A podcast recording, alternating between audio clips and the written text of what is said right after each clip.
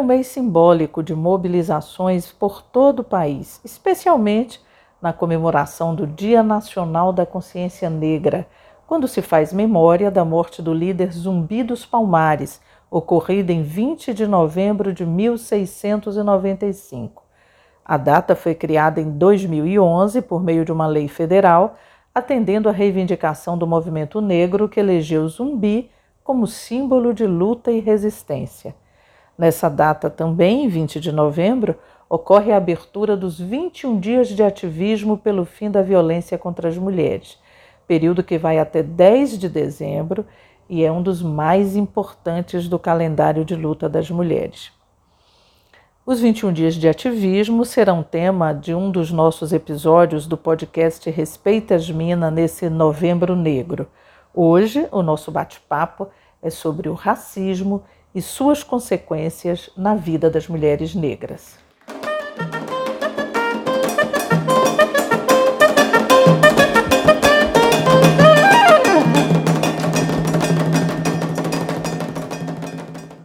Para conversar com a gente, convidamos a jornalista Midian Noelle, mestre em Cultura e Sociedade pelo Instituto de Humanidades Milton Santos, da Universidade Federal da Bahia.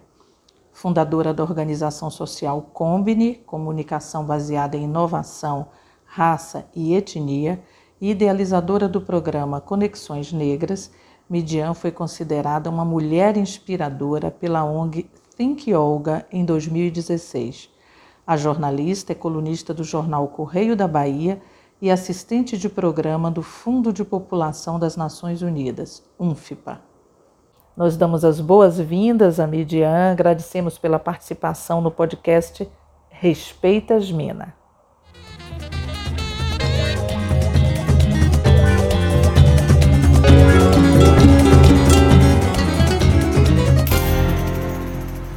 Vamos começar, Midian, nosso bate-papo Primeiro, é, o Novembro Negro é um mês dedicado à luta antirracista, né? também um mês de celebração.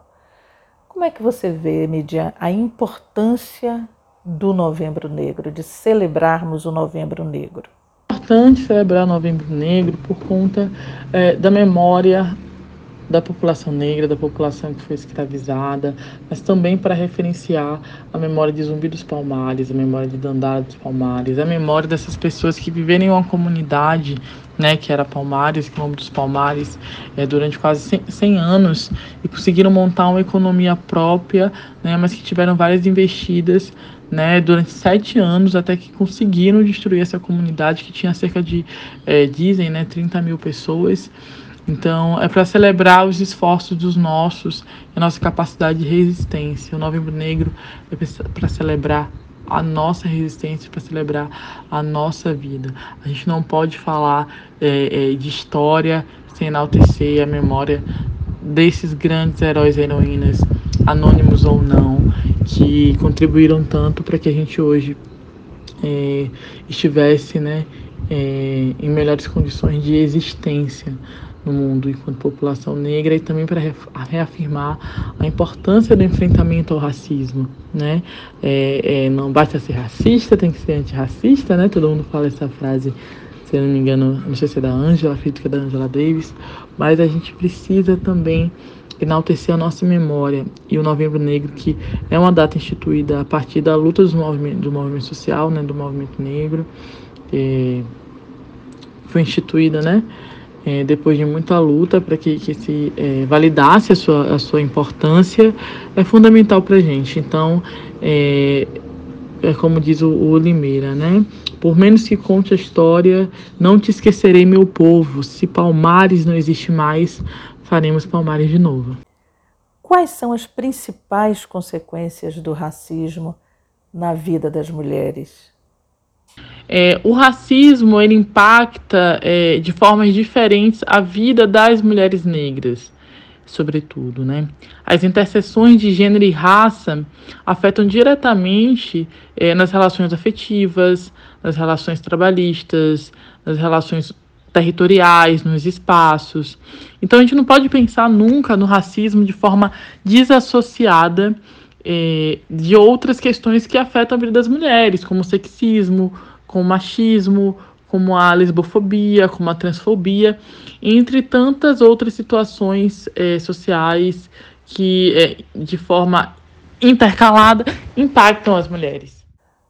Uma das consequências, sem dúvida, me parece que é exatamente a relação, em relação às oportunidades no mercado de trabalho.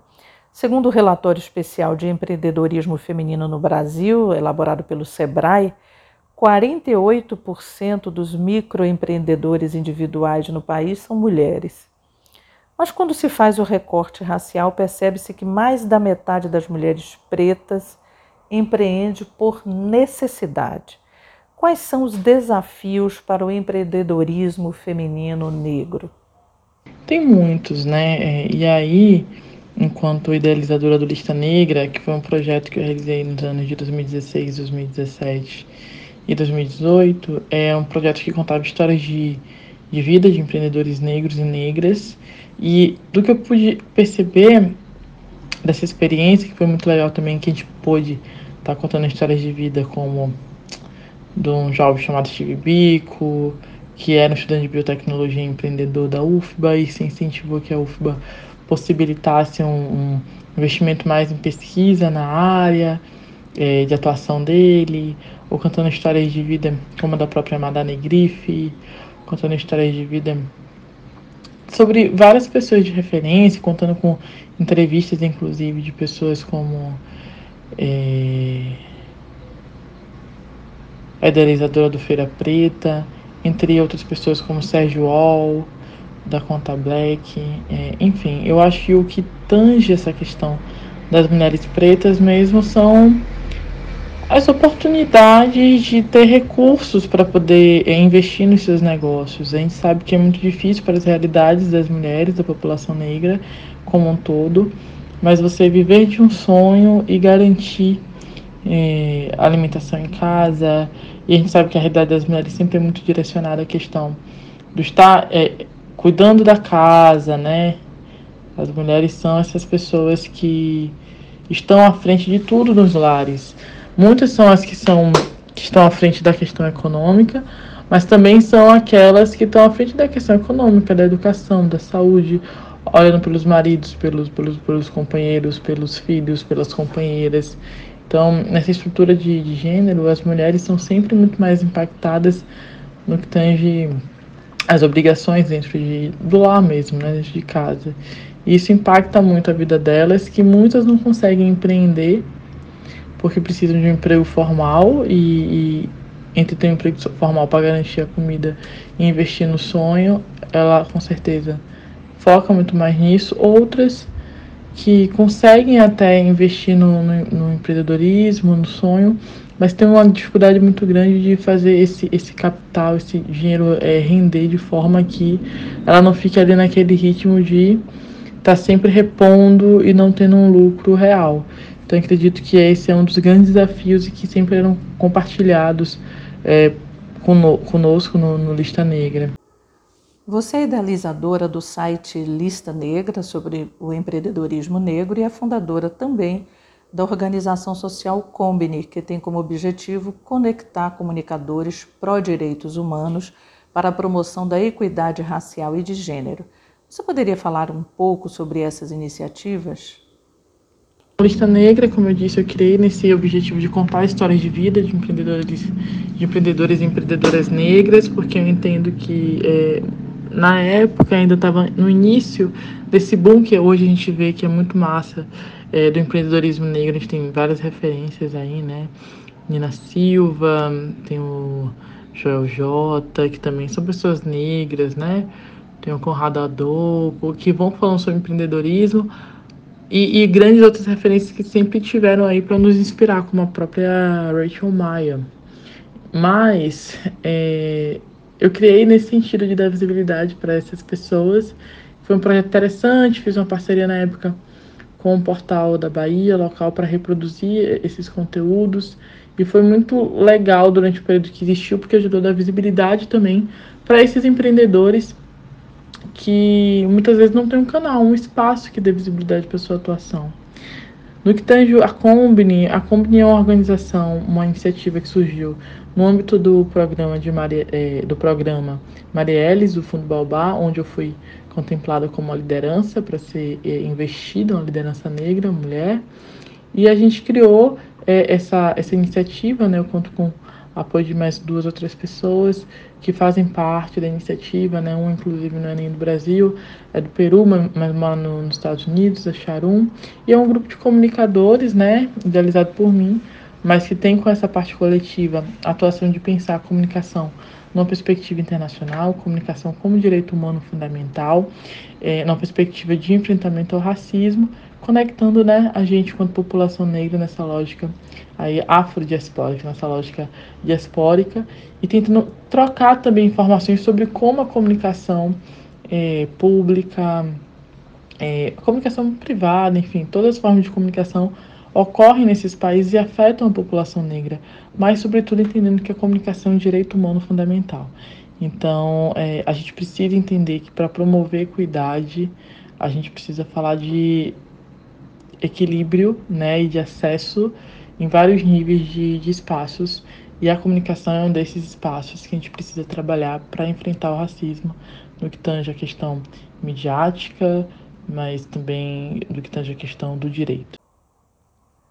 O racismo e o sexismo estruturam as relações sociais no Brasil. Como é que você vê qual é a importância dessa articulação entre gênero, raça e classe para a luta das mulheres, para o feminismo e para a luta das mulheres?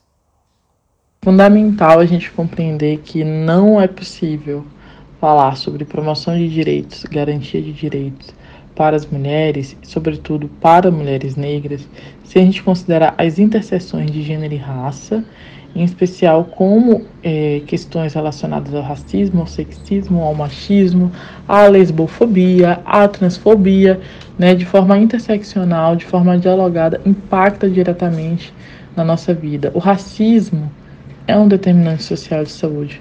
E como determinante social de saúde, a gente tem que saber que isso impacta diretamente o desenvolvimento de vida das mulheres.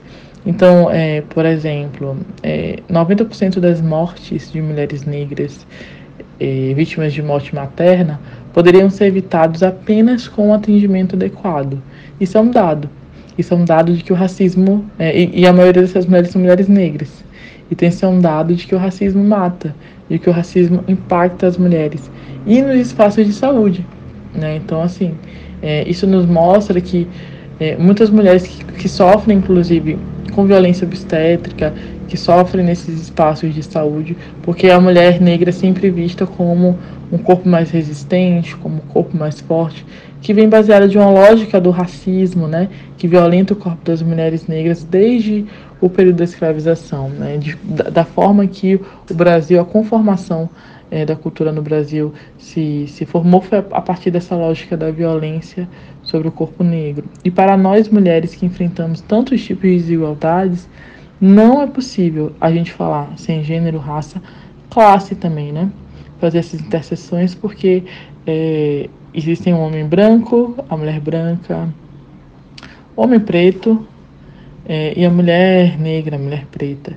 E dentro dessa pirâmide louca, a gente vai estar sempre na base. Estamos, estamos lutando para que isso não, não se torne. É, para que isso mude, né?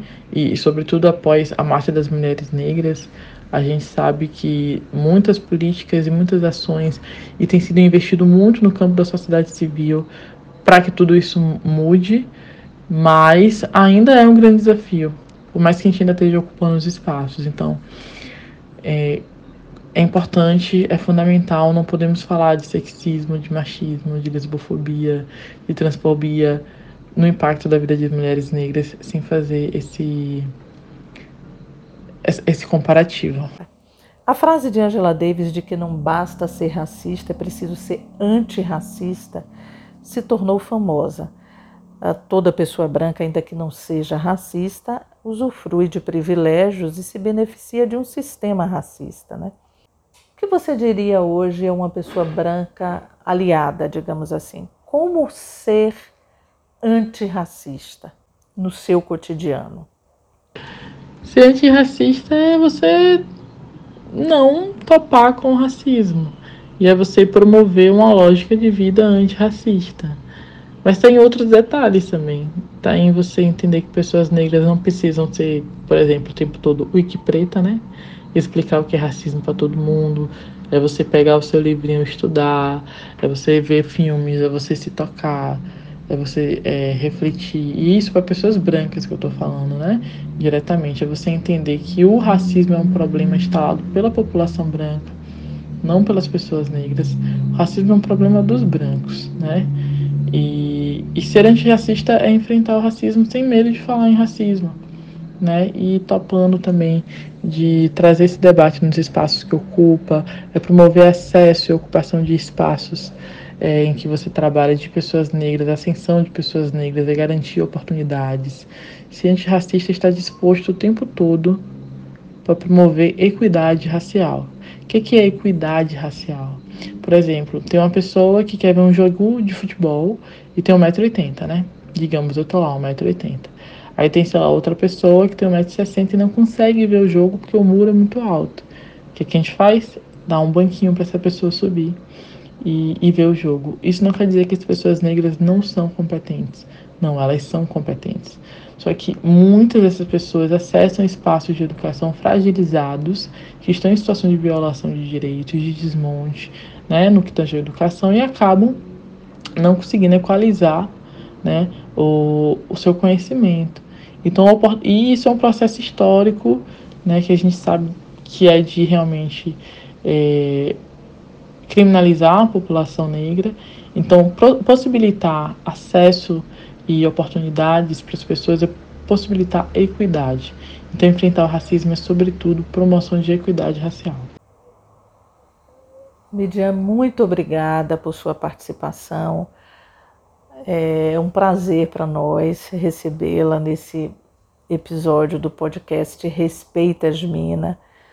Né? Tomara que os nossos ouvintes tenham gostado. Em breve voltamos com mais um episódio e em que vamos abordar os 21 dias de ativismo pelo fim da violência contra as mulheres. Até a próxima. É a raiz da liberdade.